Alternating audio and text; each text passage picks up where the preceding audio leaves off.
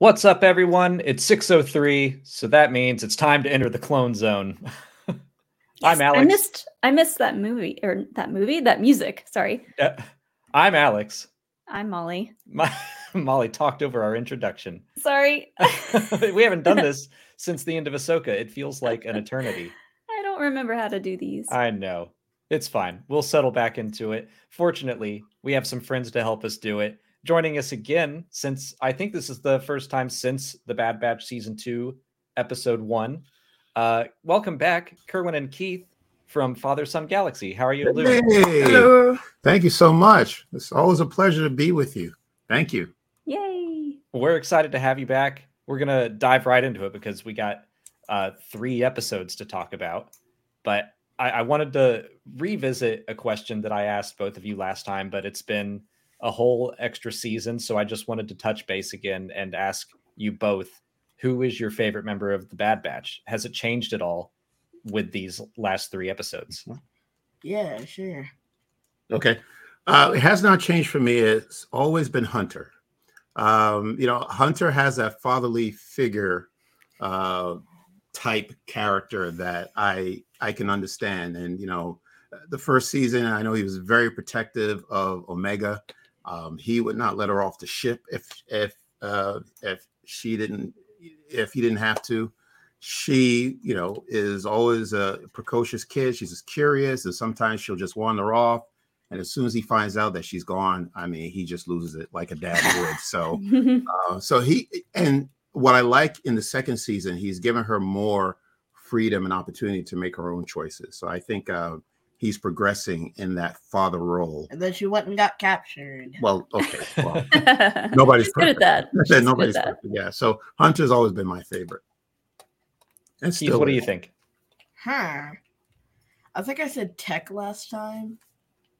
My condolences. Justice mm-hmm. for Tech. Yeah. Yeah, they really did him dirty. Um, Tech is one with the spice now, so yeah. I'm gonna, I'm gonna go with Wrecker. Because he's hilarious, and he also happens to love Mantel Mix, and they, they, believe it or not, they sell something like that at these stores. It's like this, this caramel popcorn. I got it at the movie theater when I watched Madame Web. It's horrible movie. I was about to. I was. I was actually gonna hit pause and be like, "What were your thoughts on Madame Web?" I have to know. Nope. Oh boy. Yeah. It's uh. Yeah. Spoilers or non-spoilers? No. We. We don't want to take up too much of your time. I know we're here for the Bad Batch, but it was not the movie we expected. Uh, we were we were des- disappointed. Mm. Yeah, I want to. Yeah, yeah. It sounds like the popcorn made it a little bit better, though. Yeah, yeah. Nothing can make that movie any better. It's fine. It's Nothing ex- except not watching the movie. Yeah, it's an experience. It was, you know, it was still fun to hang out and, and watch. You know, to be at the movie theater is always fun, but. This was not, this didn't hit the mark for us. Yeah. Gotcha. Well, well Keith, I am glad to hear you say. If the mark was all the way down by the mall. It okay. hit here. Okay. He's got the one-liners tonight, so we're going to try to get him back on track. Well, Keith, I'm glad to hear you say Wrecker. I mean, I've always been a Wrecker fan, so that we've got another one there. Molly, who is your favorite now? I don't know, because I'm really warming up to Crosshair.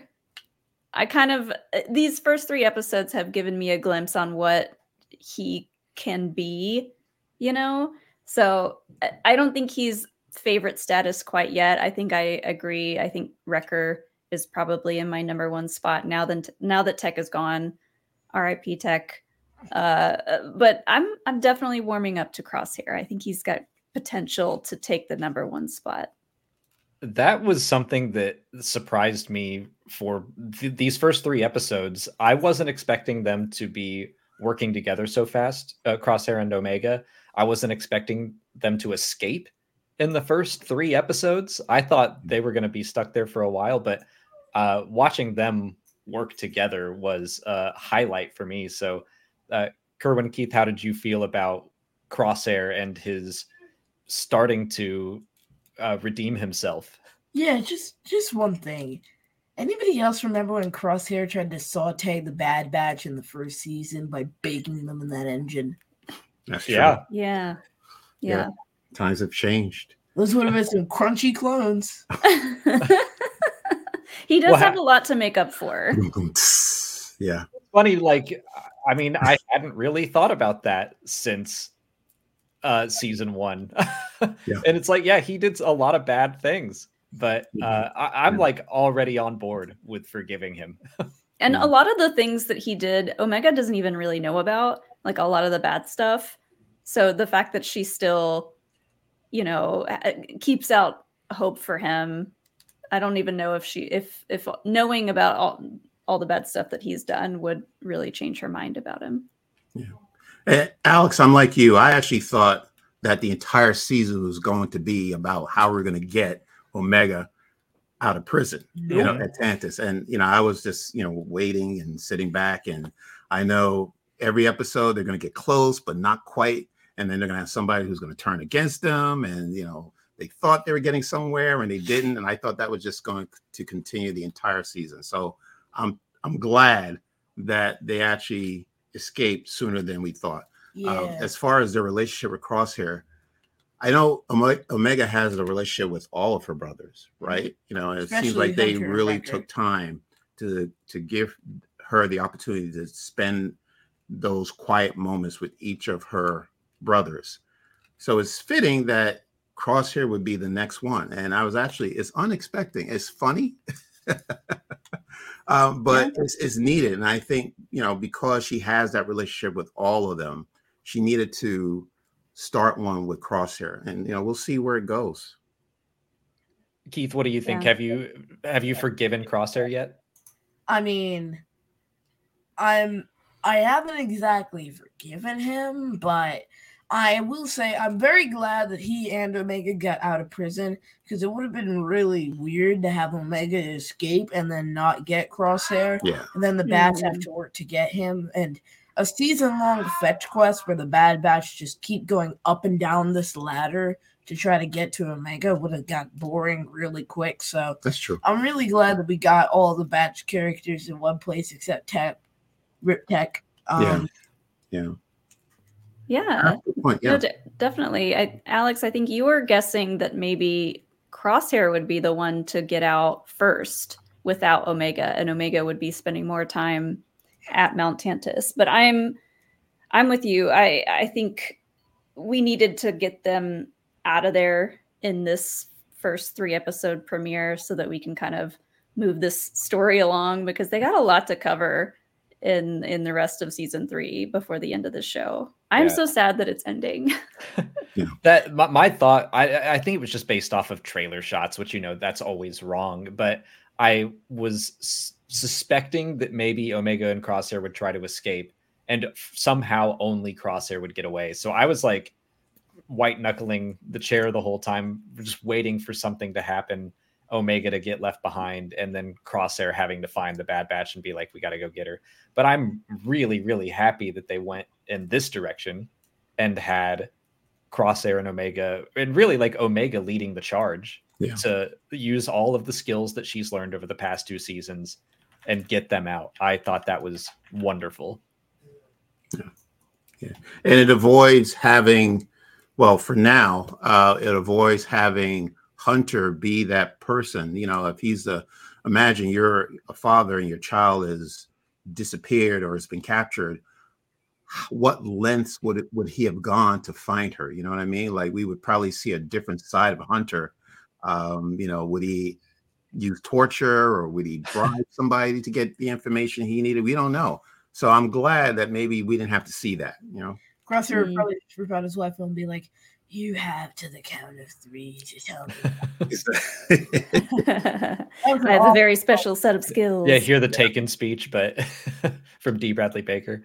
Well, right. that's a that's a good segue into kind of episode two and talking about their third of this story. Uh, I, I do think we got a little glimpse of Crosshair and Wrecker, or uh, Hunter and Wrecker working with the criminal syndicate back with Roland Durand, and I thought it was interesting that Hunter was going just headfirst into all of these situations, and Wrecker being the voice of reason saying, maybe we should wait for Rex and Echo. But right. yeah, Hunter was just at a full sprint. Yeah. yeah. Yeah. Wrecker was definitely taking up more of the role of Omega in this episode. He was comforting Hunter and offering a lot of sound advice, which we're not always used to seeing come from Wrecker, but I thought that was really sweet that he was kind of stepping up in that way. Yeah. Well, what I'm also seeing from Hunter is that, you know, while he's looking for Omega, he's still mourning Tech. There was a scene when they were on the ship and, you know, you saw Hunter with a data pad and he's putting in, he's typing in codes and he's looking up, and then he just put his head down. I don't know if he was thinking or maybe reminiscing that, you know, this is something Tech could have done. Um, but I think he's really trying to, you know, he's got a lot going on. You know, we're not, they haven't really brought up Tech by name, but I think at some point they're going to need to, you know, honor him at some point. Um, but they're, they're really, they're really missing him. Yeah. Um, they're doing a good job of showing it slowly, but I, I Hunter needed to get something out of this, you know, as far as, you know, if, if, you know, Tech is gone, I have to put all my efforts into finding Omega. I can't have it that Omega's still out there and I can't find her and Tech is gone. So yeah, yeah. Mm-hmm. Yeah, and I'm really glad that, you know, we didn't have to see what Hunter could have turned into if Omega was still out there to be found. Yeah, I mean, on, up until episode three, we didn't really have a batch. I mean, yeah, we we had half a batch at the beginning of the first season, and then Echo quit or He didn't Not quit. quit. He went part-time. Um, part-time Batcher. Batch, yeah. Ever, after everything Echo's been through, I don't blame yeah. him. So Echo went part-time. Tech, R I P. Yes. Um, Omega's yeah. been captured, and Crosshair's been captured. By the way, I'm just imagining Crosshair's facial expression when he wakes up and realizes that he's been tortured by trying to, because he tried to save Omega. And then she's literally right there, like, "Hi, Crosshair." Yeah, that, she's like coming to talk to him every day, and you could tell he was like annoyed at it at first, and he kept saying, you know, "Forget about me, yeah. forget about the lost causes." But I'm so glad that he came around, and like he he went so far to say, you know, "If I had a chance to leave, I, I would leave you. I would yeah. leave and not wait for you," and that is absolutely not the case. Like, she trips and falls in that third episode, and he stops and drops everything to help her up. And he's, by that third episode, he is like one hundred percent in it with her. He's trying to, we were just talking about this, but he's trying to Harry and the Hendersons her. He's basically saying, like, "I don't even like you. Get away from me. Like, leave me behind." Uh, when I think he's trying to look out for her, but just in kind of a, a mean Crosshair way. Uh, I, I also want to talk about, so we kind of talked about how Hunter's evolving.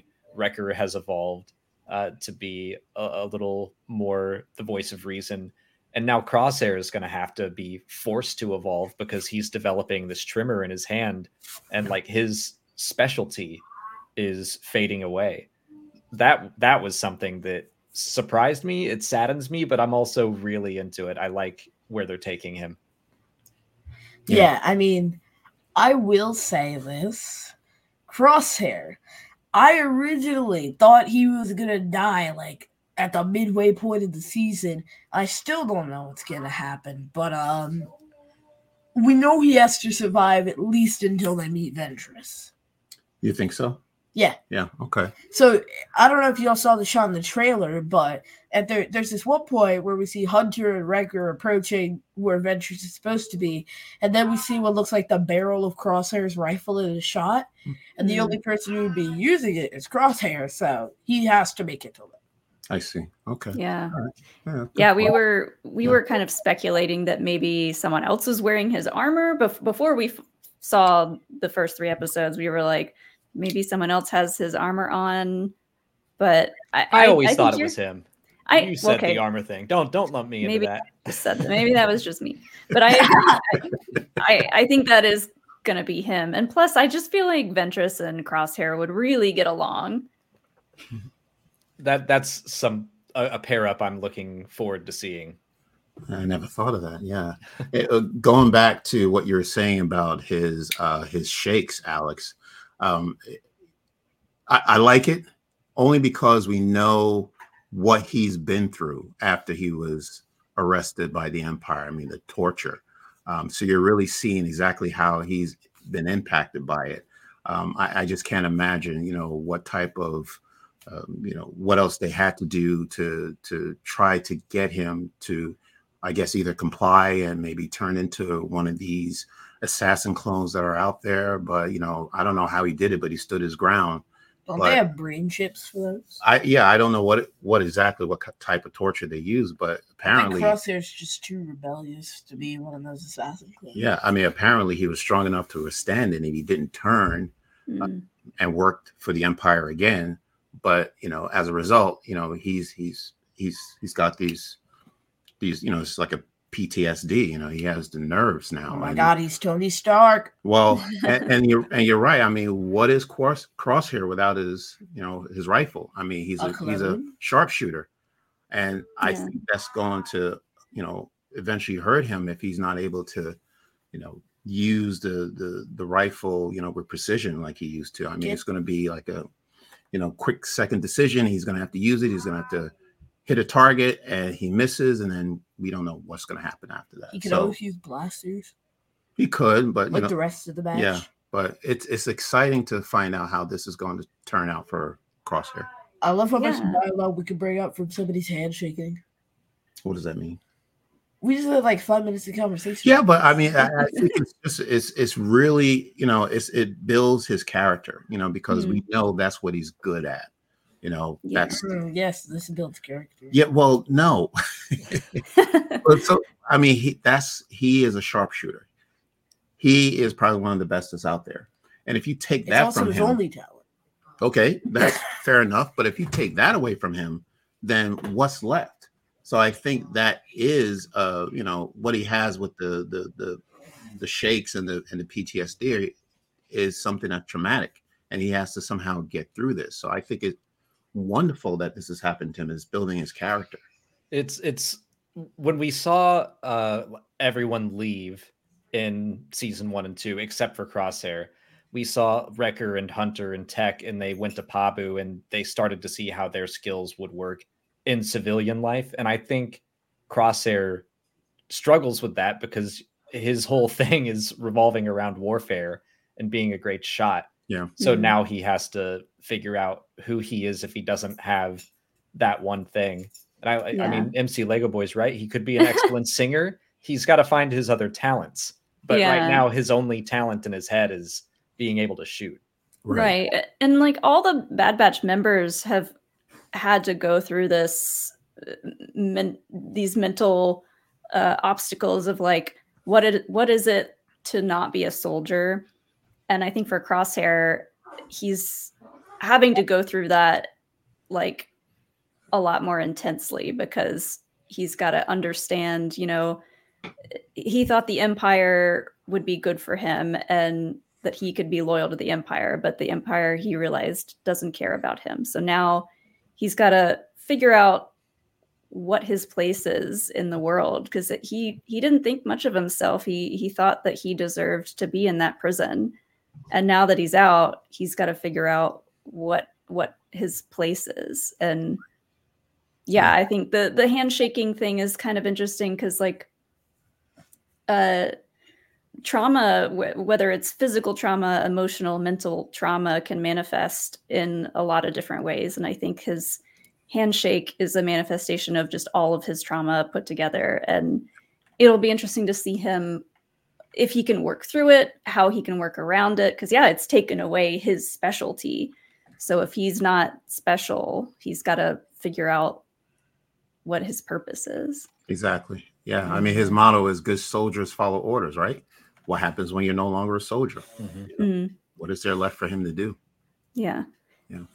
And well, he, he was so worried about uh, the loyalty and the, you know, he thought working for the Empire was the right thing to do. And then he realized that they don't care about him. And the only person that's giving him loyalty right now is Omega. And the fact that he starts to realize that and decides to go with her, it's like, okay, we're we're doing this. Like their their relationship is starting to form. And that's why he's moving up in my ranks because I think he could change for the better by a lot. He's finally getting it. Yeah. Like the, the whole idea of loyalty to the Empire versus loyalty to like your friends and family. Uh, that Molly, that's a good segue into back to Hunter and Wrecker, where they meet the the three young Regs, who I was, that was a shock to see them pop up. Uh, on one hand, I'm glad that they followed up on what happened to them after season one. But then on the other hand, it was all tragic. So that was a bummer. But uh, were you surprised to see the the Regs again, or young Regs? They were in the first. Yeah, I, yeah. I just want to confirm this, I, but I, there was a scene in the first season. I don't remember which episode it was, where these clones, uh, boys, clones, were walking along with Nala Se, and I, she was explaining to them that at some point they're going to have to leave. And I think those are the same clones. Is that right, Alex? I, I don't know if it's the exactly those okay. three, but right. just knowing that there were a bunch of young Regs being escorted off of Kamino, and we were all like, what's going to happen to them? Right. And so I would assume they were yeah. sent to various uh, labs and stuff to do labor until uh, something terrible happens. hmm. Yeah. Yeah. Yeah. That was interesting. Um,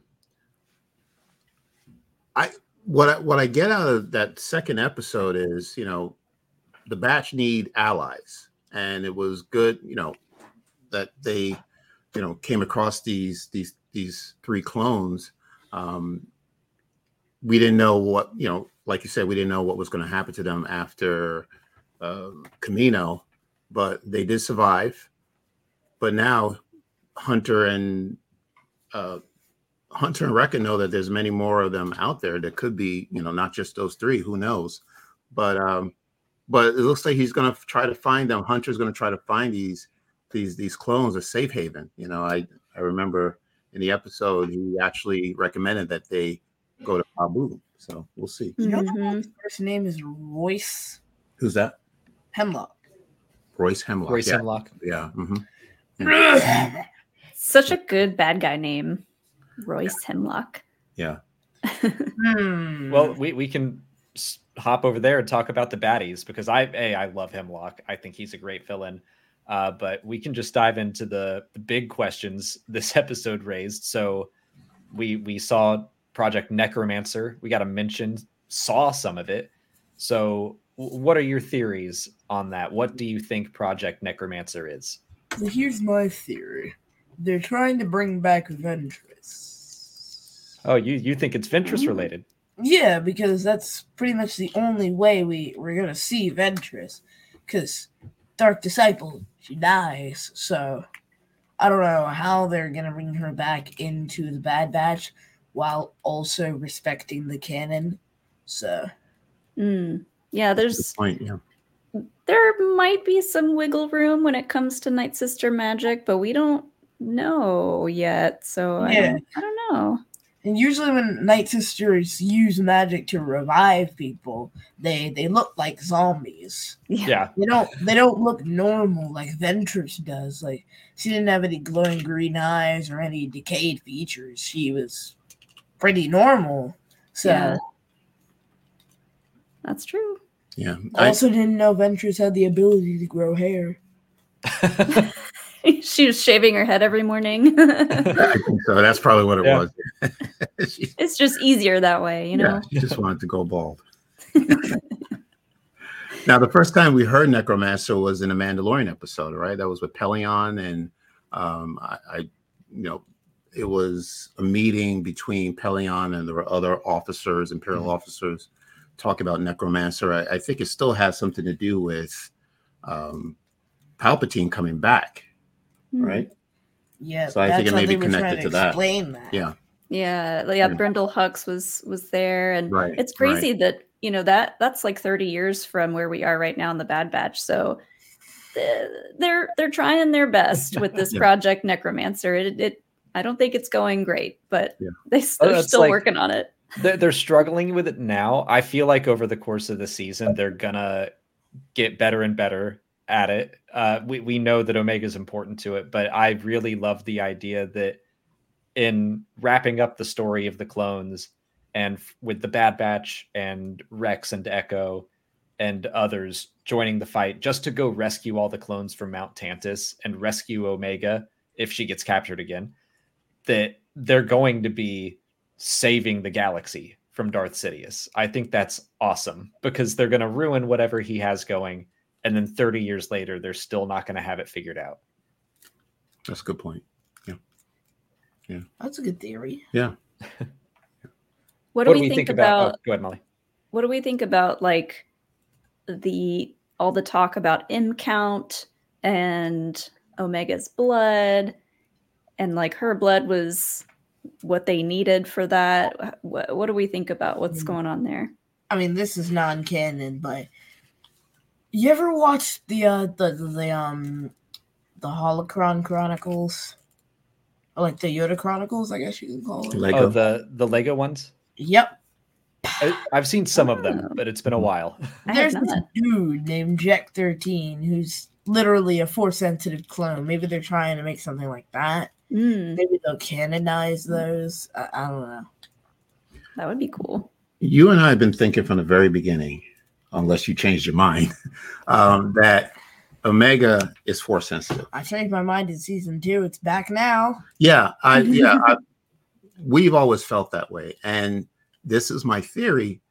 The reason why, you know, as she's a pure clone, right? Uh, you know, just like Boba Fett, she doesn't look like Boba Fett.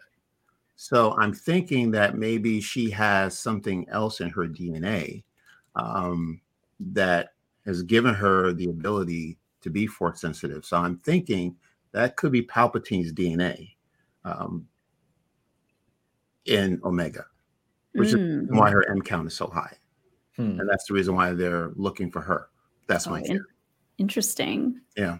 Yeah, we don't know what her... We know that she was like the the final member of the Bad Batch, but we don't know what her defection... Uh, defective? What am I... Whatever was wrong with her. Yeah. Her, her yeah. enhancement. Right. That's the word I'm looking for. We don't know what her enhancement was. So I, I, I wonder if Nala Se just... Yeah.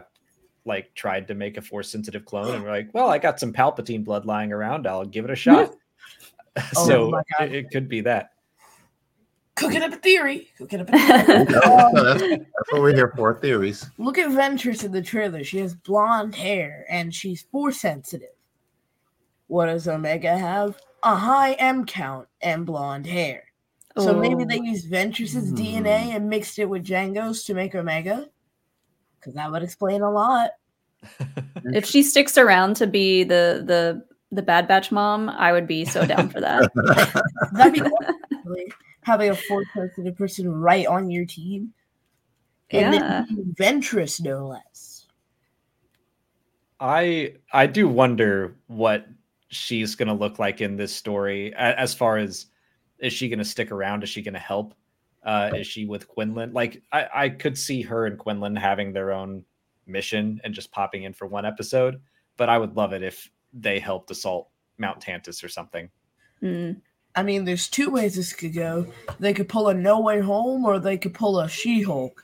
Because in No Way Home, you know, they had... They, the, the main characters were all the old Spider-Man and their villains, you know, they were the focal points of the movie instead of just being drop-in cameos like, hey, I exist, and then going right back into the portal. Or with Daredevil and She-Hulk, where he was really only in eight episode eight. And, like, even in episode eight, he was there for, like, twenty minutes or so. And then at the ending of episode nine, he just drops out of the sky. So... It could go either way, but knowing Star Wars, I don't think they're going to pull a Sony or something and, like, ha- advertise Ventress as being a main character, yeah. and then she doesn't even show up in the show. Right. Yeah, I, I agree with Look that. Look at you, Madame Web. I'm... I'm ex- well, that makes sense, because if they're going to put Asajj Ventress in the trailer, then that means she has a much bigger role. Yeah. Mm-hmm. Right. Yeah. So it, she's going to be in more than one episode, and like you say, uh, like you said, Alex. I mean, she could be responsible for getting some of those clones out of Tantiss. You know, if not all of them.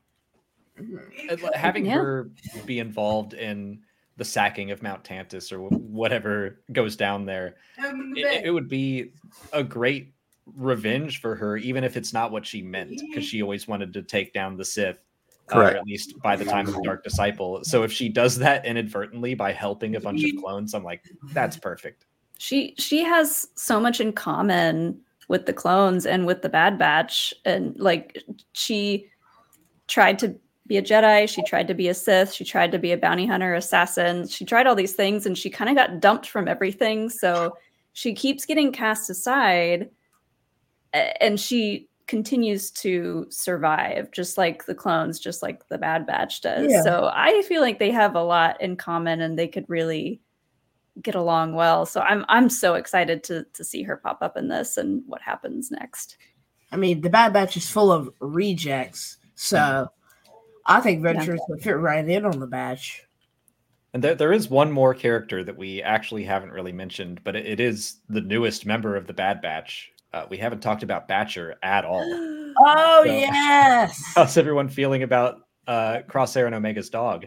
Wow. Um, Batcher had a massive transformation. Remember when Batcher was trying to eat Omega? Like, yeah. They really speedrun Batcher's character development. Yeah, well. Went from trying to bite people to being just the cutest hound in the world. But, mm-hmm. yeah, well, I think that's because like, Omega healed the... the wound, right? Batcher's wound. So I think in return, you know, Batcher realized, okay, well, she's a nice person, so I don't want to harm her.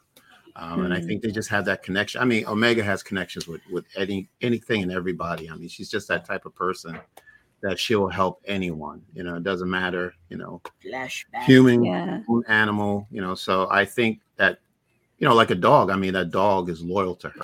So mm-hmm. pretty cool uh, addition. Yeah. Alex, I think you said uh, that it, he was, you were comparing Batcher to Crosshair mm-hmm. and how like they were both these like caged animals and Omega was helping to heal them both and set them free wow. and convince them that they had worth. You know, and I thought that was really cute. Yeah, outside of being what the Empire wanted them to be, B- Batcher is supposed to be a vicious animal, and she heals Batcher, uh, domesticates her, which yeah. the Empire considers to be weak, and she mm-hmm. does the same thing with Crosshair, who's like, he's not biting her, obviously, but with his words, he's being kind of cruel, and mm-hmm. she's like, whatever, okay, see you tomorrow.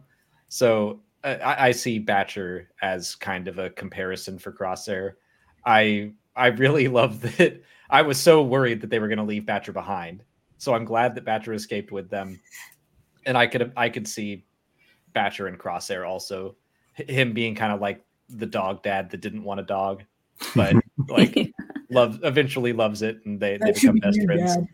Yeah, a dog dad? Okay. All right. Well, that's for another conversation. A dog dad that doesn't want a dog, but uh, loves the dog I, anyway. No. Uh, we'll talk about that some other time.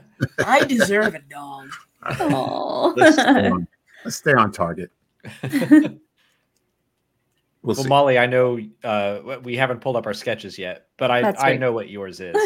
So... Uh, I waited till the last minute to the, to do this, and then I realized how hard Batcher is to draw, let's, but I tried my best. Did, did justice. That's pretty good. It does look like Batcher. That's really good. Aww. If if I didn't know what it was, I, I'm not sure. That's like a nightmare, but knowing that it is Batcher.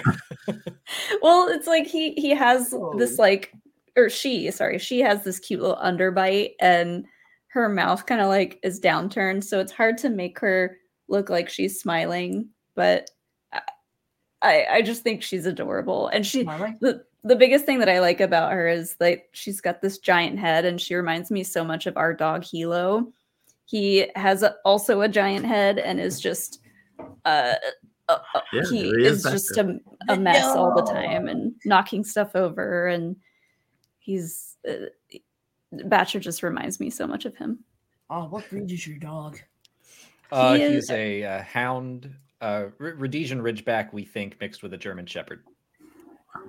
Wow. He's big. Wow. He's he's like ninety pounds. Big baby. He's a big boy. Oh. Uh, Well, I'll, I'll go ahead and share my drawing next. Uh, sure. This was a small moment that I really, it just made me burst out laughing, and I wanted to talk about it. During Omega's escape, she's entering an elevator, and a mouse droid tries to enter with her, and she just like kicks it back out.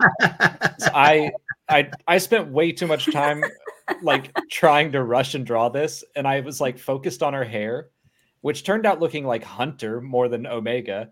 And and then I had no time to draw anything else. So just a little the rest figures. Of the body is just a stick figure. That's hilarious. A stick figure with like little Mickey Mouse feet.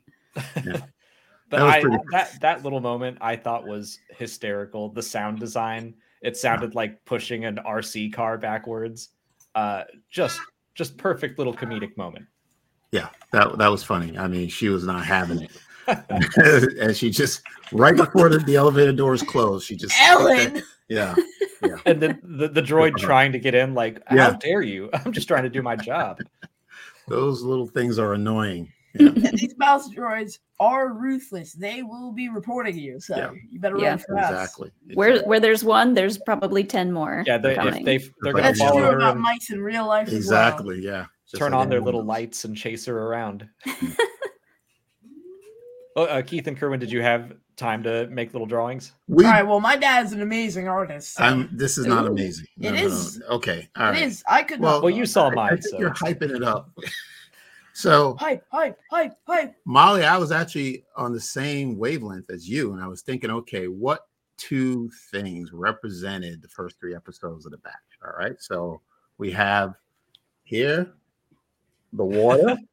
Oh yeah. The dripping water. And mm-hmm. here's our version of Batcher. Yay! That's cute. Not bad. Yeah. That's you, you. Did you two choose the same basic picture to, to sketch out? Maybe no, we I decided to just do one picture, and uh, this is what we put together. So we cool. definitely wanted Batcher. We wanted Batcher to be in there. So. Yeah. yeah.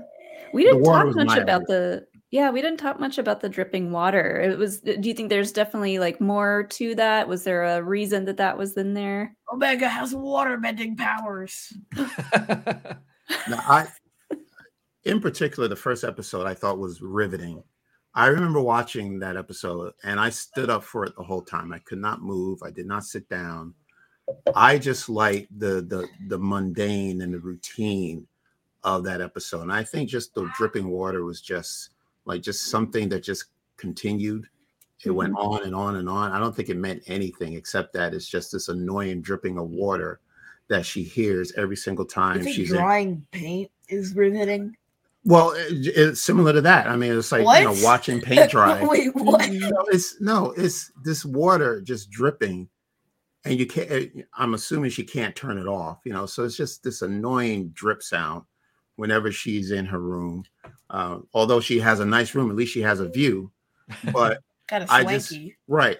But I, I just love that episode. And it was, you know, Emerie would come in and say, "Hey, all right, time to go to work." And, you, and Omega's not no, really. I don't want to go to work. They're not treating her like a prisoner, like like Crosshair. I mean, she's a worker, you know. And then you know she has her uniform. They're treating her like looks, an employee. Yeah, yeah, yeah. exactly.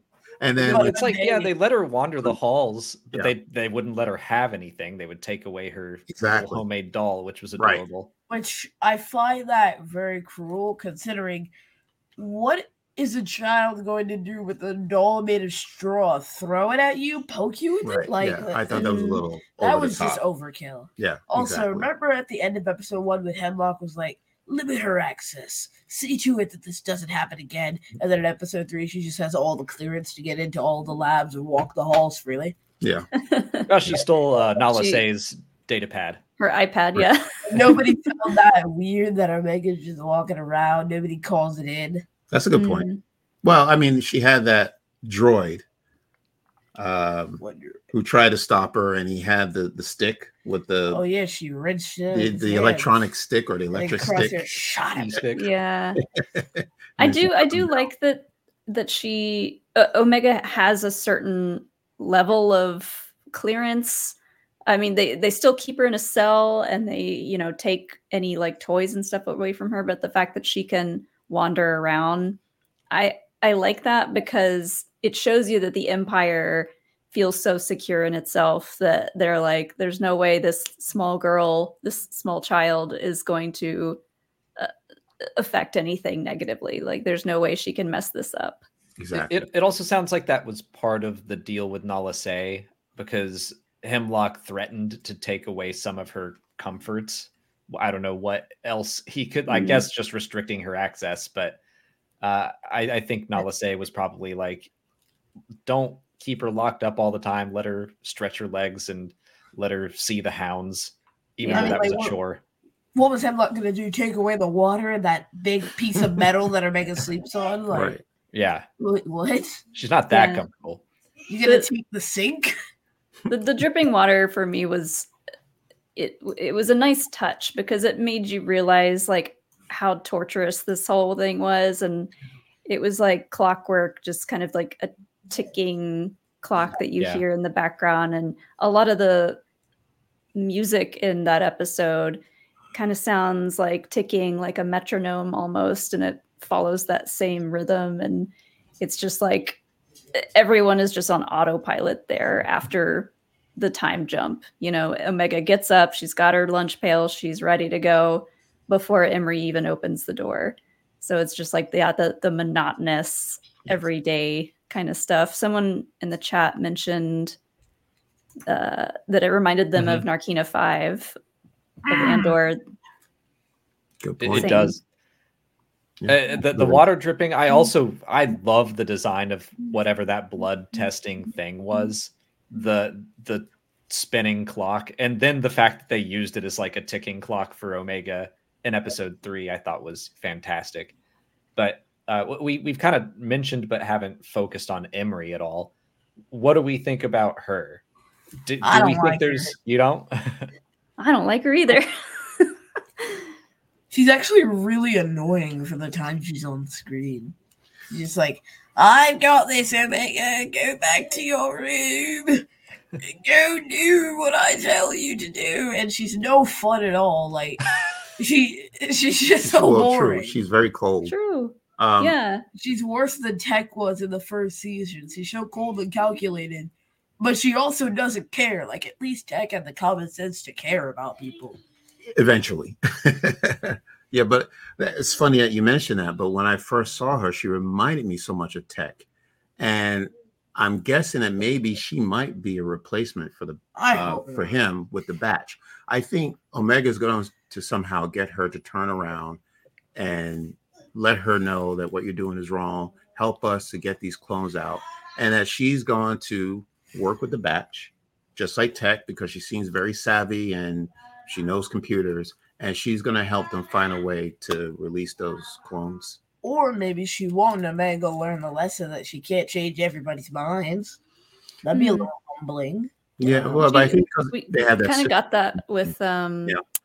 what was her Sid. name? Sid. Yeah, we got that with Sid last season. Yeah.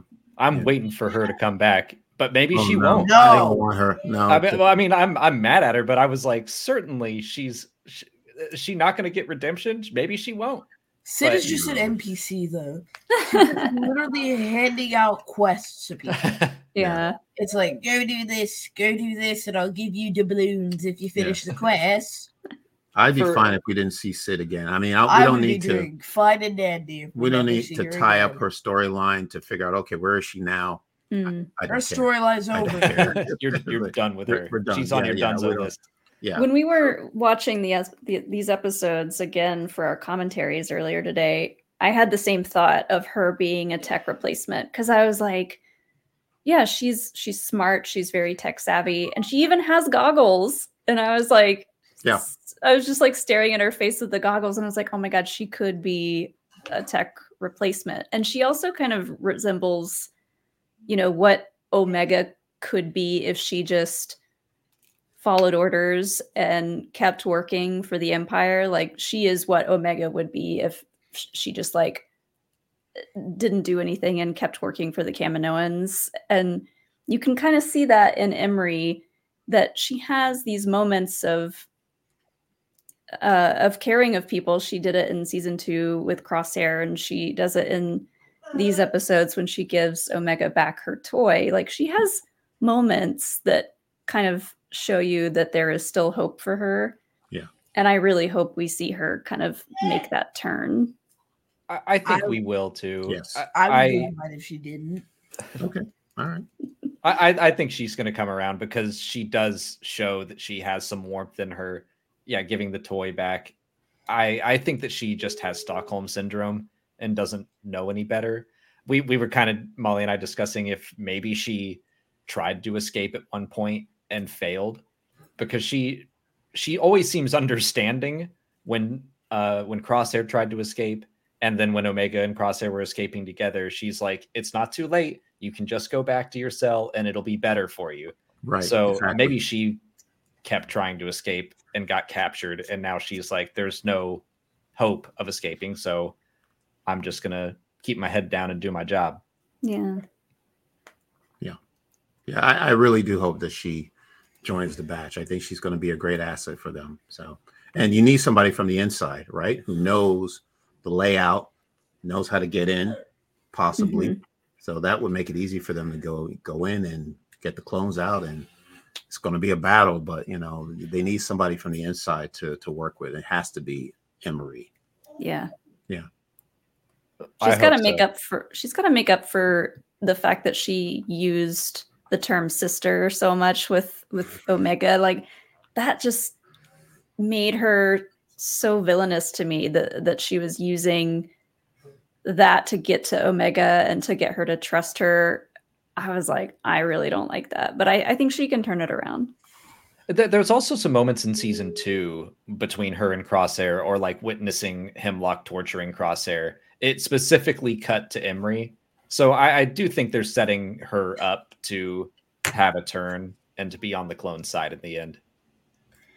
Eh. Okay.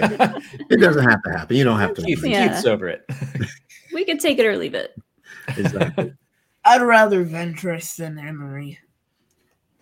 Can have both. Eh. I mean, if we're gonna throw the Bad Batch into an actual batch of twelve, I mean, why not?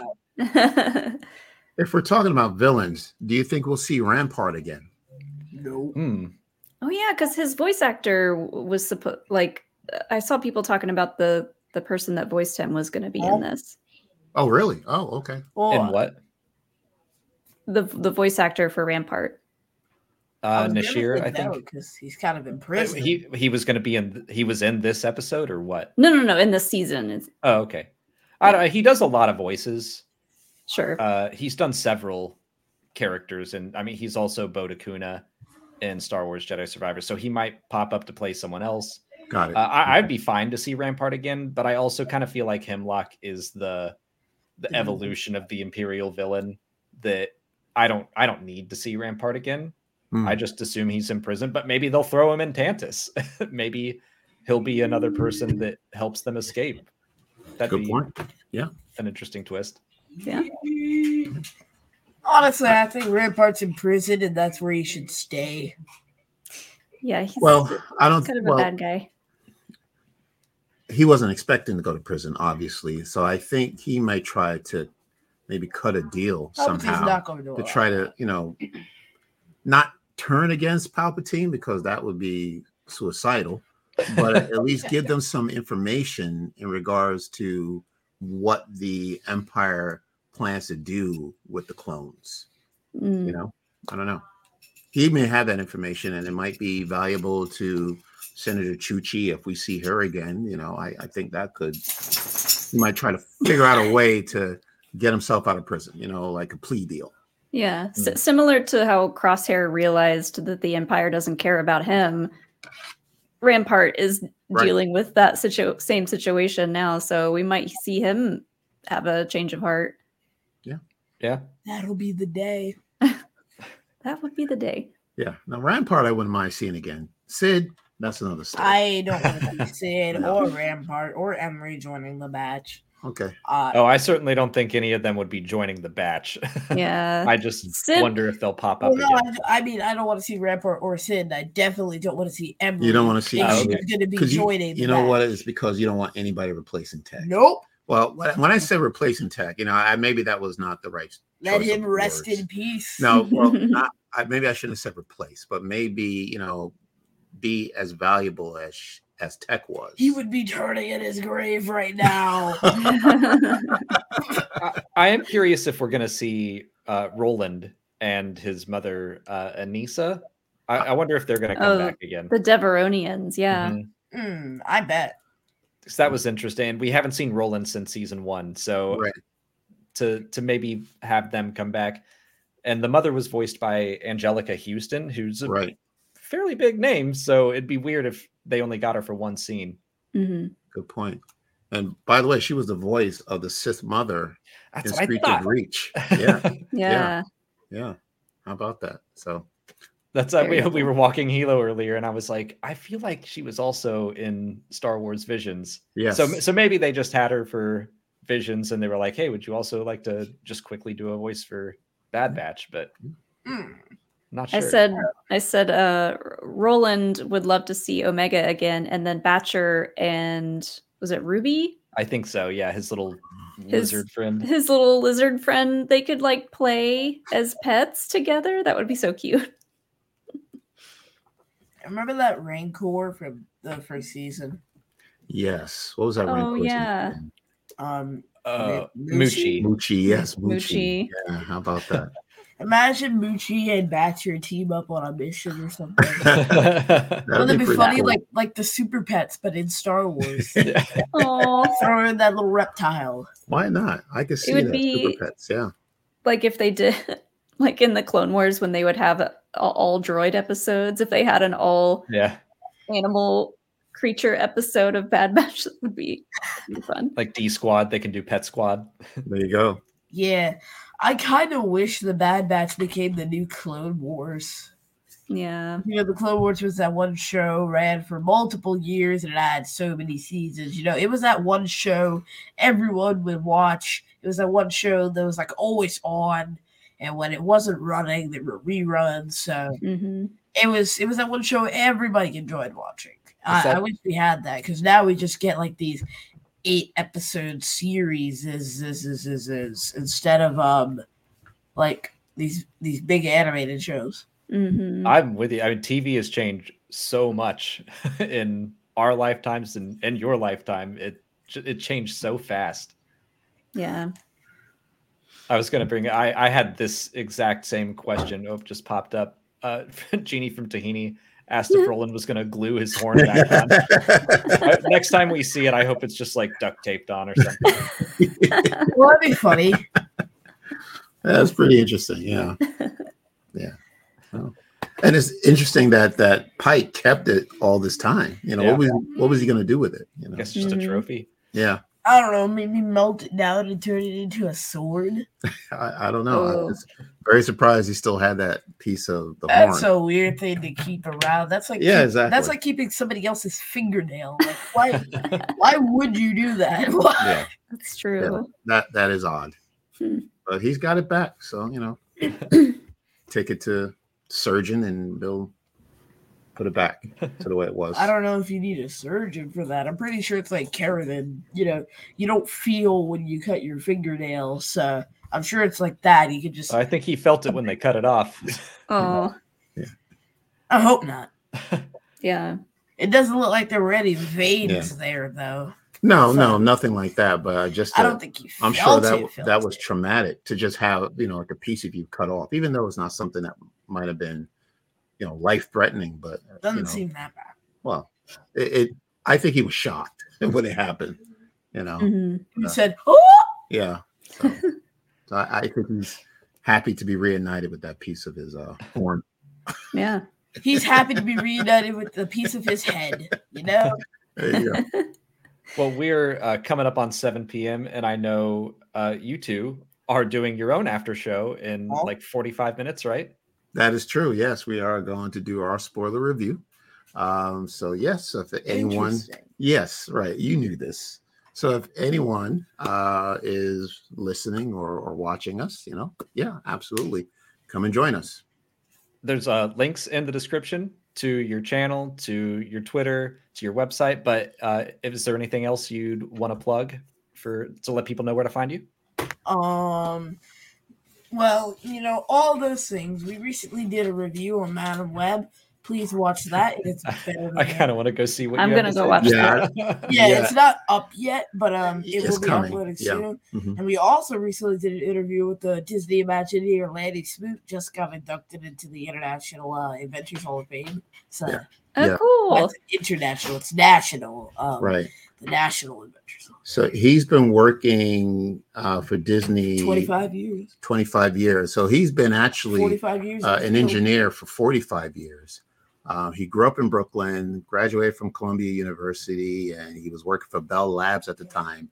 And he was recruited by Disney to work in their Imagineering department. So he's been doing that ever since. He has over one hundred six patents of designs and and designs that he's done for Disney over the years. So, um, so he put his stamp all over the parks, the resorts, the cruises. So we were very excited to speak with him. And yeah, so he will be inducted. There'll be a ceremony in May in Virginia. So yeah, you should go. Yeah. So, well, that's awesome. You have to be invited. but, yeah, so we'll, uh, yeah. So that'll be dropping in the next day or so. So we're looking forward to that. That, that was a very exciting interview. Cool. Well, great. Well, everyone go check out Father Son Galaxy if you haven't already. Again, links in the description. Kevin is giving up applause for both of you. Thank you. Thank you so much. Always a pleasure. Call yeah, thank you so much time. for yeah. coming back on our, our, this might be our last first episode of the Clone Zone. Yes. I don't know. If oh, yeah. Wow. For, for this season. But uh, thank you all. Uh, thank both of you for joining us. Uh, have a great rest of your night and a great show. All right. You too. Uh, we'll see you soon, I'm sure. Yes. May the force yeah. be with you. All May right. the force be with you, Keith. Thank you so much. All right. Take care, everyone. Thanks, guys. All right. All right. We're going to dive into your questions in just a second, uh, but we are going to take a quick one minute break uh, because today's stream is sponsored. I'm going to go grab some water and we'll be back in one minute. One in five Americans have learn a new language on their bucket list. If that's you, make twenty twenty-four the year you finally check it off the list with Babbel, the science-backed language learning app that actually works. Don't pay hundreds of dollars for private tutors or waste hours on apps that don't really help you speak the language. Babbel's quick ten-minute lessons are handcrafted by over two hundred language experts to help you start speaking a new language in as little as three weeks. Babbel's convenient courses teach you real-life conversation skills in different languages, so it's easy to learn how to order food, ask for directions, and more without having to consult an app while on vacation. Babbel has over sixteen million subscriptions sold, plus all of Babbel's fourteen award-winning language courses are backed by their twenty-day money-back guarantee. Here's a special limited-time deal for our listeners. Right now, get fifty percent off a one-time payment for a lifetime Babbel subscription, but only for our listeners at babbel.com slash Star Wars. Get fifty percent off at babbel.com slash Star Wars, spelled B A B B E L dot com slash Star Wars. Rules and restrictions may apply. I made it. Proud of you. Thank you. Well, let's dive into some questions about this episode. Our first one here is from Cassia Pidgip. I loved these episodes. The Slithervines reminded me a lot of the Drengir. Imperial experiment on the Drengir, maybe? That's my new headcanon for sure. Ooh. I don't that know if they reminded me of the Drengir, but I mean, they were like plant monsters, I guess. They're, they're carnivorous plants, so yeah, th- there is a connection there. It, it I saw a lot been, of yeah, some sort of like combining Drengir D N A with Dianoga or Sarlacc D N A or something. I feel like if the Drengir has have been around since the High Republic, we would have seen something like them by this point, but maybe not. Well, and actually, it's it's funny. Our very next question is from William Crisp, who says the same thing. Do you think the Creepervines were a budget attempt at recreating the Drengir? Because that's all I could think of during the episode. I so as far as the Drengir are concerned, the last we saw them, they the Jedi put like their great progenitor in stasis, then put that on Starlight Beacon, and then Starlight Beacon fell into the ocean. So I don't know what happened to the great progenitor, if all the other Drengir came out of stasis or what. But I, I feel like they've been dormant since the High Republic time, mm. but it wouldn't surprise me at all if Sidious knew about them and wanted to try to recreate something like that. Yeah. I I saw a lot of people comparing it to something called the Flood, which I brought up several times, but I had to Google that because I was like, what Flood in Star Wars are they talking about? But it's from Halo. And I when I Googled them, the little creatures like looked very similar. So I was like, oh, yeah, mm. that that definitely gave me flashbacks. I don't know that I realized it was the Flood that was coming back to my memory, but those levels of Halo where the Flood first appear were uh, rough. They're terrifying. Yeah. So those little like skitter, I'll call them skitter vines instead of slither vines. those, the, oh, the those little ones. Uh huh. We were just like, oh my God, it's just legs and teeth. It's just legs and teeth. I don't like it. I don't like it. Yeah, that was creepy. uh, Power Rangers Explained has the next super chat. Busy day today. Bad Batch premiere, W W E two K twenty-four roster reveal, Danger Force series finale. Loved the three episodes. Can't wait for next week.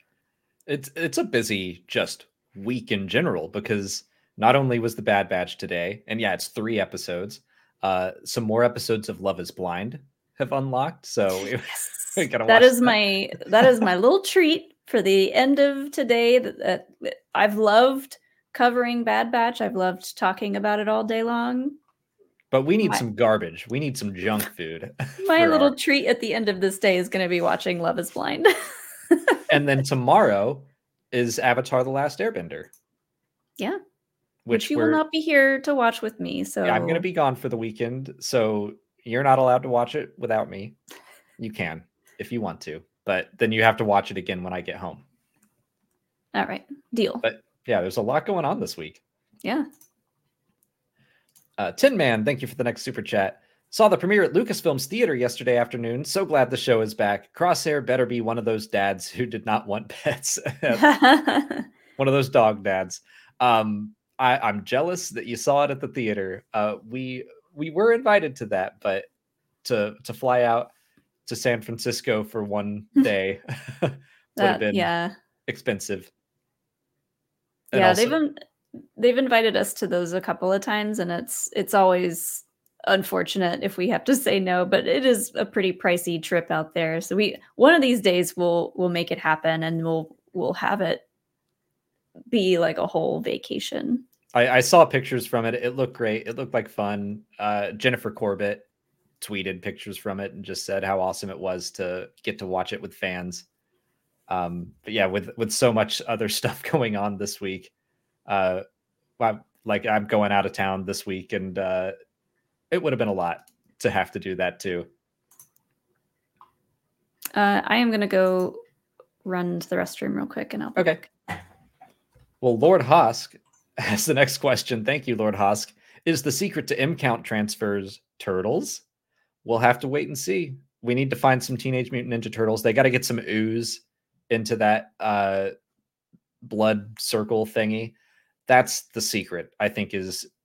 is uh, hold on. That's the secret, I think, is just... Turn M count is actually, it's not midichlorians, it's mutant count.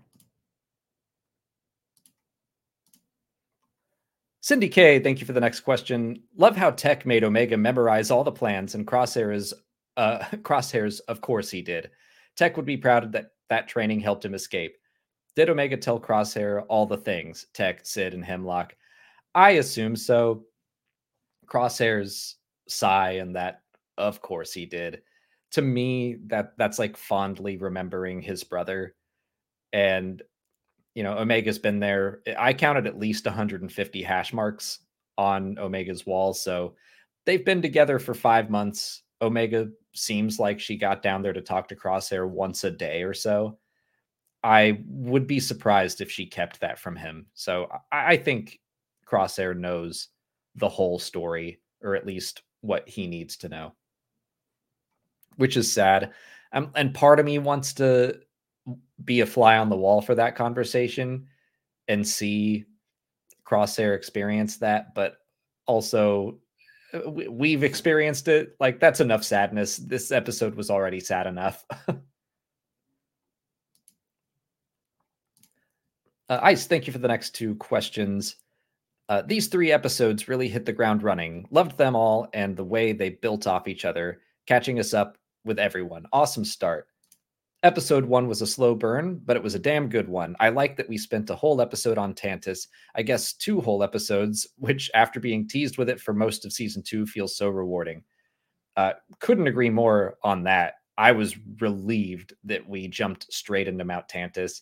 I was afraid that it was going to be, you know, a long wait to catch up with Omega and Crosshair, the way that we only saw Tantiss at the very end of season one, and then we didn't see it again until the midway point of season two. So just diving right into it, like this being a focal point of the season, uh, I'm really happy about. And I also said, seeing how much time has passed, Omega and her daily routine changes. It was rough. I literally yelled, dang, that was so depressing after the credits. The the first episode, agreed. Just the way they they went through that monotony with the dripping water, like we talked about. It it was a tense episode. It did feel, uh, I don't know, it's not something you expect to see from Star Wars animation, as as hard as they went, as intense as they went. They certainly did that sometimes in the Clone Wars, but uh, it, it wasn't how I expected the season to start, but I liked it a lot. Uh, Mister Shu, thank you for the next uh, super chat. I'm just hoping Cody gets something to do. Me too. I really hope we see Cody again. Uh, we know that we're going to see Rex and Wolf because they were both in the trailer. But uh, no word on Cody yet. So I, I kind of feel like this season, as the final season, is going to wrap everyone back into the story if they can. I'm back. I w- yeah, I was giving you a chance to talk. Oh. If you wanted to. I can see I, that. I also hope we see Cody again. He's he's just one of those big name clones that I feel like we would be robbed if we didn't see one last bit of him in a show like this. I, I figure, I mean, he knew Rex, so he would probably find his way into Rex's network or something. Yeah. uh, Kashyyyk twenty twelve, thank you for the next one. I want the D-Squad to show up this season. Hell yeah. Let's get the D-Squad in here. Uh, if you haven't read their comic, they recently had a four-issue miniseries that takes place at, at, it's only some of the classic D-Squad. I think three original members, but uh, it, it would be the craziest surprise if Meeber Gascon showed up in The Bad Batch. I would love it.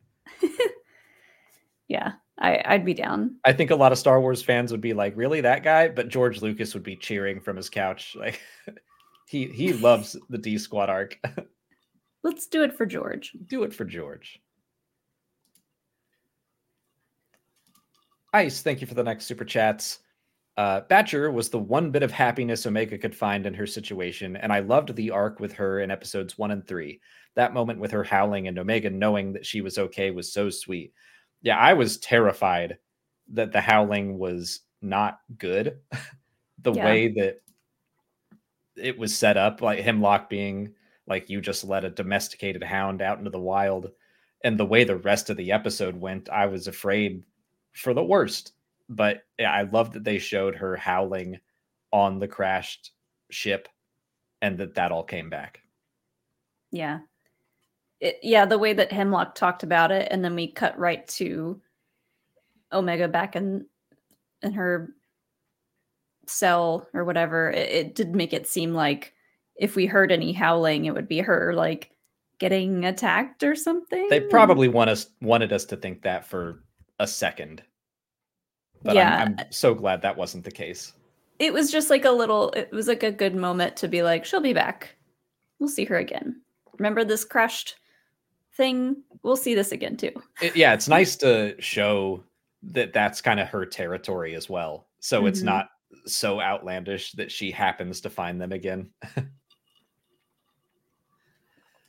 Yeah. Uh, Ice also said, I have to say I didn't expect to see Roland again. I thought he'd come back in season two, and when that didn't happen, I was like, okay, guess he was one-off.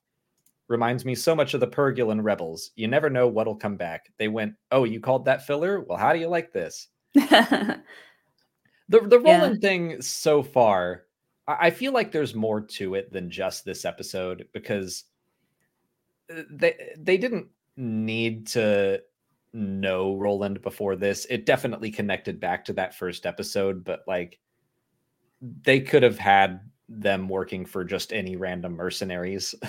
mm-hmm. Like, I don't feel like Roland Durand is instrumental to the end game the same way that the Pergil were in Star Wars Rebels, but I am glad that they brought him back for at least a little something.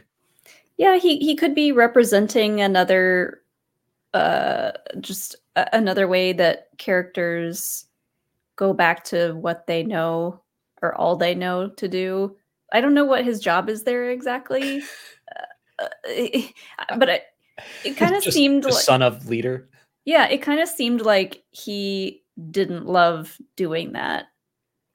So maybe he'll hear about the Bad Batch and the clones uprising or whatever is going to go on the rest of the season, and he'd be like, you know, Mom, get off your throne and let's go do something yeah. worthwhile. That's that's my hope, is that this episode was a reminder that they exist, and that maybe later on they will be a little more substantial in their help, because mm-hmm. really all they did was give them outdated information. yeah. Which is good. They they still got to go help some regs. I'm glad that happened. Yeah.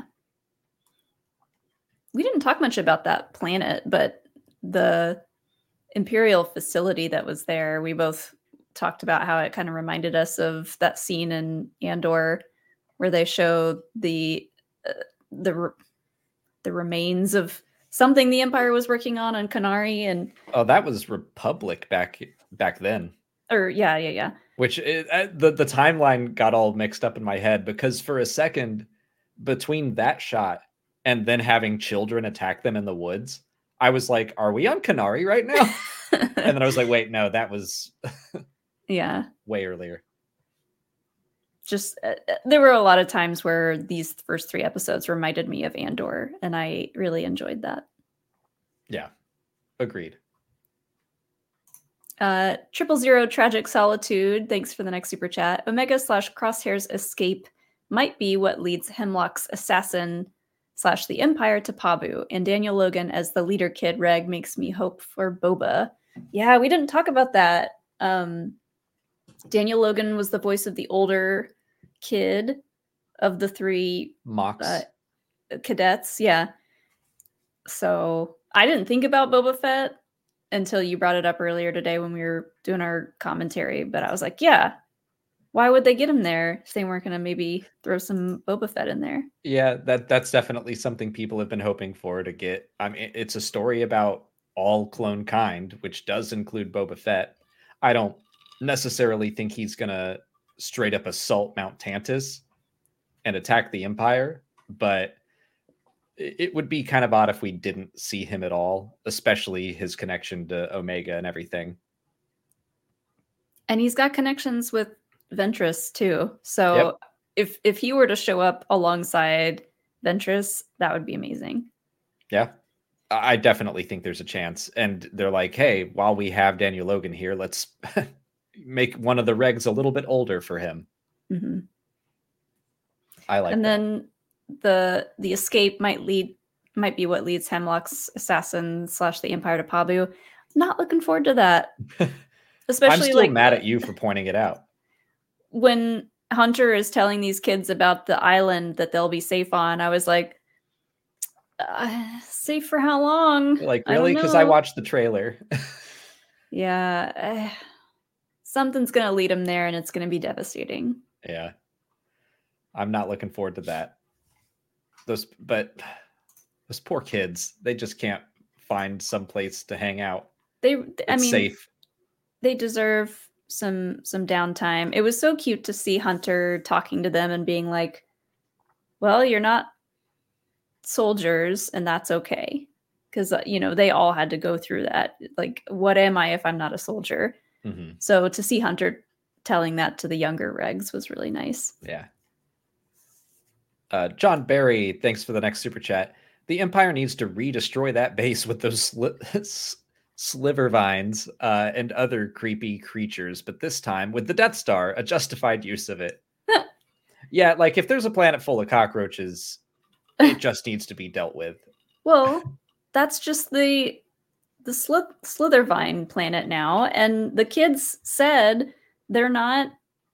Uh, what did they say? They're they're not violent if they're not provoked.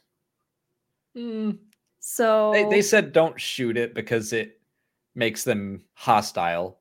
But like it was already kind of going after Wrecker just because he nudged it. He said, don't touch the vines. Yeah, and then Wrecker touched the vine. And then he said, watch where you step. And then Wrecker tripped.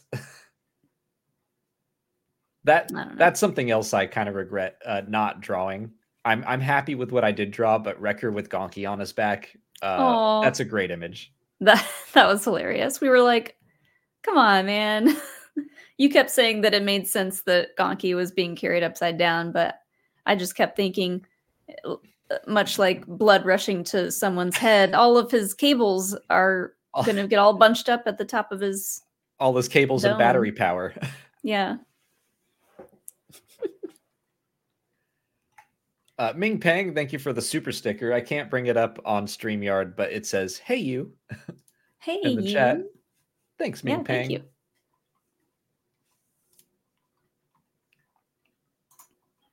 Uh, Zarel- Zarelan's...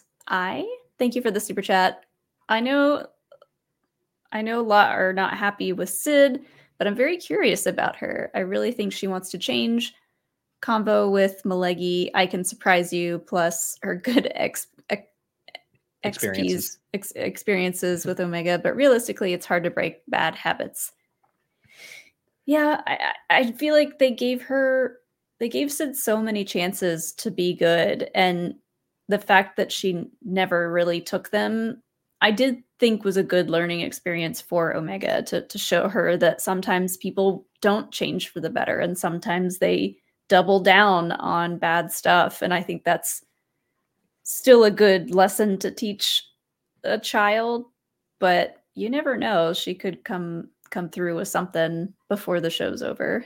I certainly think it's possible that that could be Sid's lesson for the show, but I the what uh, Zarelan's brought up with Malegi, that whole episode, that's another kind of, you know, people said it was filler, and I'm like, I don't think so.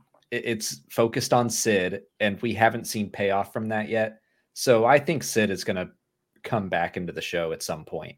Yeah, but it whether or not she winds she... up, yeah, it... go ahead. Whether or not she winds up on the Bad Batch's side, that remains to be seen. But I also, I agree with Zarelan's. I'm hoping that she changes for the better. I think it would be weird if she just never showed up again. But we'll see. Uh, Ice, thank you for another batch of super chats. See what I did there? Didn't even mean to. A good batch. Uh, maybe I just have High Republic on the brain, but those Slithervines gave some heavy Drengir vibes. Seeing the cadets was also a surprise I enjoyed. Reading the Phase one comics, I wondered how the Drengir would look if that story were an animated show. Guess I have my answer. Mm-hmm. Absolutely terrifying. I, I don't think they were Drengir, but like I wouldn't be surprised if... I, I think that's fine headcanon to be like, yeah, there's Drengir D N A in there. Mm. Carnivorous plants are definitely... something like that's a connection for sure. We're I, I know like technically all living things are connected to the Force, but were the Drengir like Force sensitive at all? Did they just eat meat? That's kind of what they were obsessed with, but yeah, they're very much dark side connected creatures. Okay, I mean that could also make sense for for Palpatine wanting to do weird experiments like the Zillo Beast and things that are Force related. Uh-huh. Yeah. And I said, I figured Palpatine would appear in episode three. The title was not at all subtle. Ian is chilling as always, and I think we all know what's in those vats in the red lit room. Really loved mm. that design, by the way. It, I, it, it was wild seeing like the the Sith lines and the runes on the floor in Mount Tantiss, and like I it, didn't even notice the Sith runes until you pointed them out today. It's so cool, like this this science station that then you go in there and there's also Sith magic or something. Like I don't know what they're doing, but you know, dark science, cloning, secrets only the Sith knew. It's all coming together. Yeah. Creepy. Yeah, you were like, show us what's in there. Just we turn the see. camera around. Like we all know. We all know what's in there, right? Like I'm like, not ninety percent well, sure. Well, it's it could be either, because are there clone bodies in there? Are they trying to make a force sensitive clone version of Palpatine, or is it a Palpatine clone? Does that make sense? Like uh, like the Jango Fett clone model, is it one of them, or is it a new model that looks like Palpatine? Mm, and if so, right. What version of Palpatine? Like ugly, wrinkly Palpatine? Yeah, that's, you brought all these young Palpatine. Yeah, when we look into that vat, is it going to be a Palpatine that everyone would instantly recognize? Is he going to be old and wrinkly and pruny, or will it be Probably young Palpatine? Not. That would. And if it if it's young Palpatine, then how would we know for sure that it's Palpatine? Yeah, I, there's so many questions. And Smooth then you were like, palp. is he going to be in a back to diaper? Will he be wearing the robe? Like, what? What's he going to look like? Smooth, Smooth palp. palp. Yeah. Uh, could it be a hot Palpatine? I mean... Uh, oh, no. Stupid, sexy Sheev. I, I like, like maybe it's better that they don't show us and that they leave it all to the imagination, because it's like it has to be th- they're trying to clone Palpatine, whether or not yeah it could be Jango D N A. It, mm-hmm. I think they're just trying to create a vessel for Palpatine to put his spirit into if the worst were to happen. I hate that. Yeah. Yeah, that, that's that's what I think the ultimate goal is. I don't think he really cares if it looks just like him. That's probably his preference, but he's like, eh, that's not a priority. Yeah. I don't know if I would want a younger, hotter version of me running around the galaxy to take all my glory. Well, they wouldn't let it loose, like, just to run around. It's just supposed to be there in stasis until Palpatine needs it. Still. Too scary. Too scary. Hate it. Uh, hi, Kelly Knox. Papa, Papa Palpatine. Papa Palpatine. Papa Palpatine. Oh boy! Everyone watching the Clone Zone, look out for. I'll look up the exact date, but as long as Kelly can still make it, the plan is for episodes ten and eleven. Uh, Kelly's going to join us for the after show, because Yay. that happens to coincide with the release of Star Wars Dad Jokes by Kelly Knox. Had it at the ready, too. I do. Heckin' yes. Cool. Uh, does the dog diet? Uh, great name. Oops. Thanks for the super chat. Omega is denied the straw toy by Emerie, like Sam is denied the robot toy by Henry in The Last of Us. Childhood denied for survival's sake in a dangerous world. Mm. But they're not trying to survive, really. Yeah, I think it was. She was just saying no personal items, which that's just what the Empire does. They take, yeah. they strip you down and take away everything that makes you you, and they make you one of them and just like one of many. Which I I think that Emerie may have gone through all that. Like, I assume she had the enhanced aging, like most of the other clones. So it probably happened a lot faster for her. But I wonder if mm. she had personal items and the Empire kept taking them away, or the the Kaminoans or whoever. And so now that's her impulse to do that to Omega. But then at the end, she's like, I remember how that felt, and I'm going to give the straw doll back. Yeah. The more I think about all of Emerie's stuff, the more I'm, I think that it's just, she's meant to be an example of what Omega could have been if she just, yeah, put her head down and soldiered on to just be a, a scientific assistant for the Empire. Mm. But I I want to see her make the turn for the better and and help them. I don't know if she'll join the Bad Batch, but I that would be awesome if she did. I think she will.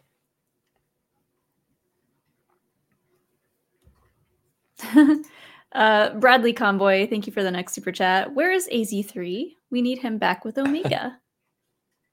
Where is A Z? He. We saw yeah, he was... an a, a, a, his same type of droid, I think, in one of these episodes. I think that, well, the last time we saw A Z three, uh, I, I should really memorize his whole string of numbers, but uh, he he left Ord Mantell on the Havoc Marauder. He was with the rest of the batch when they escaped. So I I guess they dropped him off somewhere. I, I doubt they just like dumped him somewhere. They probably kept him around. If they still based themselves on Pabu, maybe they dropped him there. Mm, yeah. But I, I don't think he's gone. I hope he's not gone. I don't think he is. Nice. Thanks for another super chat. Very reminiscent of the ruins found on Malachor, and someone pointed out that the pattern at the door resembles part of the Sith inter- Sith Eternal insignia. That's a, I, I I do think that Pod- Project Necromancer just has to be Palpatine and Exegol and all that. Except for now, they're trying to do it on Tantiss, and then that falls apart. So then they have to move their facilities to Exegol, which just it's not as good. Mm-hmm. It's kind of hard to get to, but yeah. I guess that's the point. It's hilarious that right after the Emperor leaves, they get a breakthrough and the facility's integrity is compromised. Omega and Crosshair's escape. That I, yeah. I like to imagine that Scorch knew the whole time, like he was getting chatter in his helmet and his eyes were just huge. And he's like, I'm not going to say a word until Palpatine is on that shuttle and flying away. Mm-hmm. and, and and that's a smart move. I think that's for the best. One of my favorite moments in these, but all three of these episodes, is when Omega and Crosshair are escaping and Crosshair is like, the Emperor is here. And she's like, I didn't know. Yeah, it's like, I asked Emerie three times and she wouldn't tell me who was here. No one tells me anything.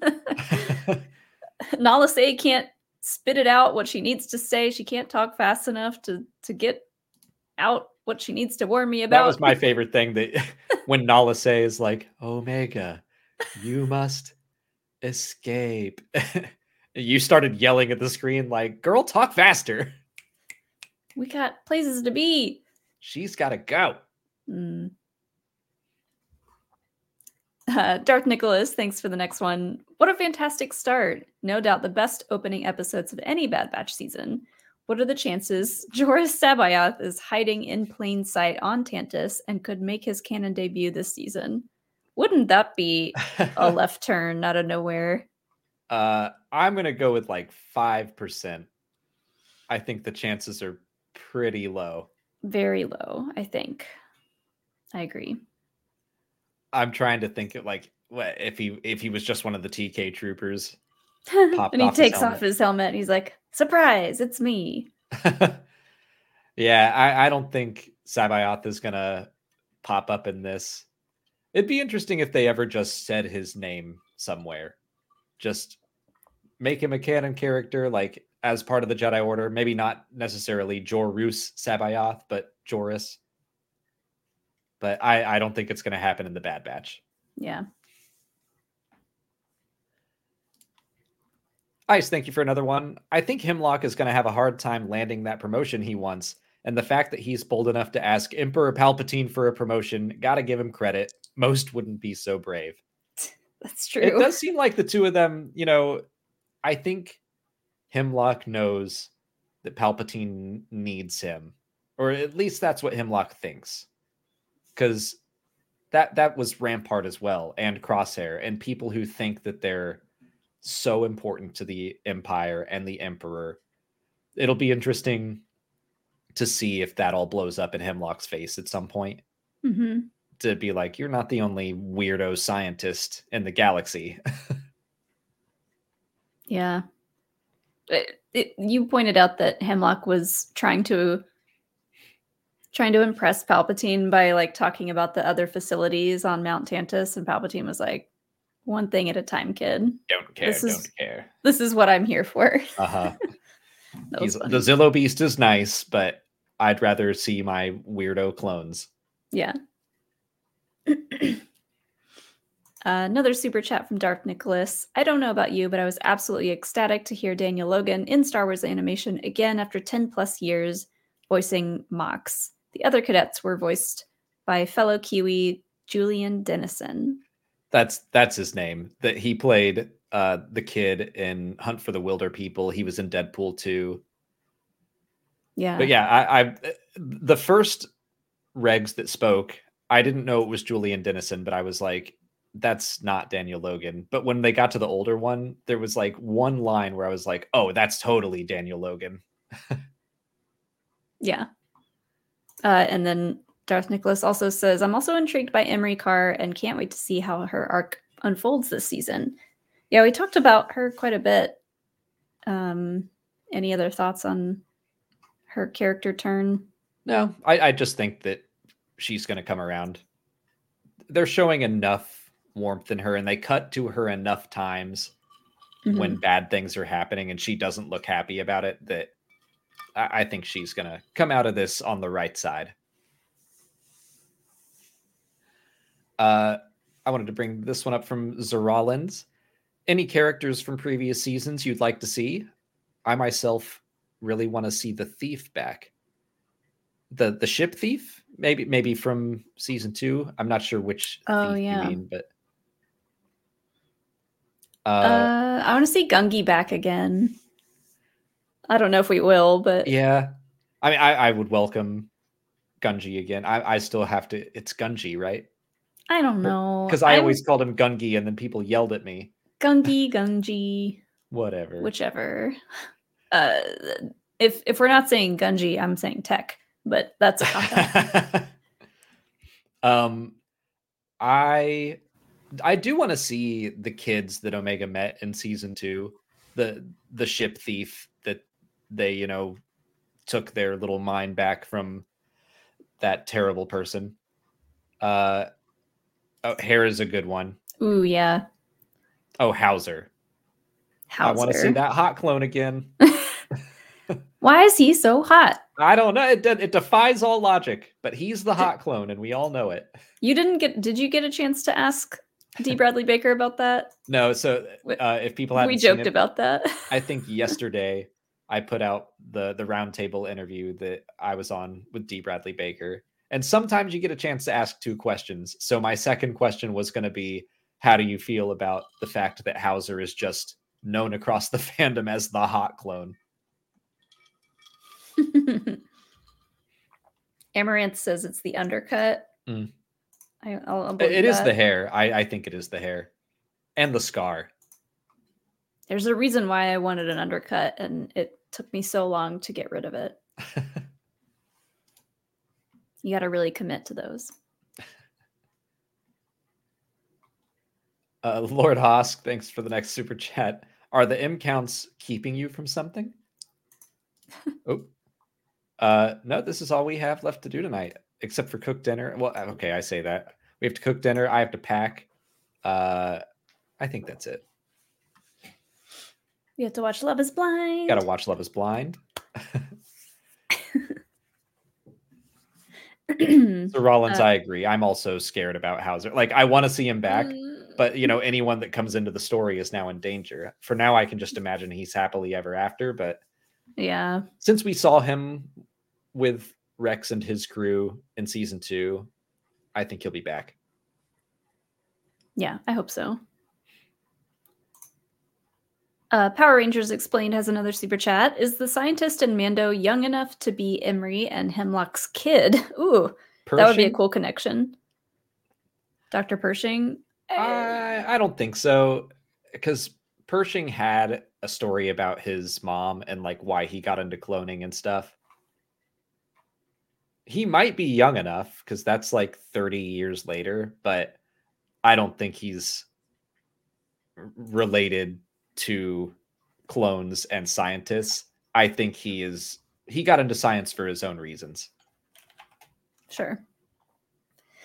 I, the, the temptation to see who is whose kid or mom or father is, is it's too high in Star Wars. Yeah. I don't think Hemlock is connected to anyone else that we know already. It would be interesting if he had a connection to Mount Tantiss, I guess, but yeah. Pershing ain't no Nepo baby. Well, I think we are going to start wrapping it up for tonight because uh, I do have, I have to pack. I'm, I'm going on a trip tomorrow. I'm also feeling a little sick and I just want to rest up and make sure it doesn't get worse. I think it's just allergies, but uh, we're going to wrap up. Unfortunately, there's not going to be a Lego stream tomorrow. Um, but everything else will be business as usual. And we'll be back next week for the Clone Zone episode, season three, episode four. And that's going to be with Star Wars Thrifting. That's our Yay. guest for next week. So excited. So, well, okay, we've got uh, one, one more here that we'll answer. Thanks so much, Darth Nicholas, for all this channel support. I'm equally interested in seeing how much development Scorch receives this season. It's still jarring seeing him go from a comic relief character in Repcom to epitomizing the cold, militaristic nature of the clone commandos. I mean, I kind of think that that's the point, mm-hmm. is to, to, to maybe show that the clone commandos are under some extra control or something. But mm-hmm. really, I think they just wanted to... A, a singular clone that like the the normal fans could point out and be like, oh, it's that one with the yellow armor. Right. Yeah, I don't I don't know if we're gonna get much more for, for Scorch. I hope for everyone else's sake that we might, but I don't know. I, I wouldn't mind more exploration into what's going on with the commandos and why they specifically are like extra hard ass. But I don't know. Why are you such a hard ass, Scorch? Give me a break. I this wasn't Scorch that it happened to, but I love that one clone commando that uh, Crosshair knocks out, and the lights flicker and go out just to, just so you know he's yeah. unconscious. Visually, that, that is that was an excellent touch. Yeah. But that's going to be it for us tonight. Thank you. Again, to Keith and Kerwin from Father Son Galaxy. Actually, now that I think about it, they are just about to go live in four minutes. So everyone go keep watching uh, some Bad Batch breakdowns over there. I'm going to go... He said it wasn't up yet, but I can't wait for their Madame Web review. Yeah. Because Keith had thoughts about Madame Web. That was funny. That I also want to hear. I'm actually able to redirect this stream over to them. So while, while you do that, um, I'm going to read this last super chat from Esteban okay. Benitez. Thank you so much. Eight out of ten grown when reference to sequels made. Omega not force sensitive. She accepts Palp's M count like Grievous rejects Sifo-Dyas's M count. Okay, I think I... Well, first of all, the sequels exist. Get over it. Stop groaning. Second of all, she... accepts. So, in Legends, Grievous, uh, they tried to, like, transplant Sifo-Dyas's blood into him to make him Force-sensitive, and it didn't work. Mm. So, it's like Omega is just kind of like an accepting donor of metachlorians. Yeah. I guess. Yeah. Uh, I agree with some other people in here. Weird flex, but okay. Just got to get your whining in, don't you? All right. Let's let's go uh, cook some dinner. Do you have the redirect set up? Yeah. All right, cool. Well, thank you so much, everybody, for for joining us. Again, like you said, thank you to Keith and Kerwin. Go check them out at Fa- Father and Son Galaxy. All the links are down below.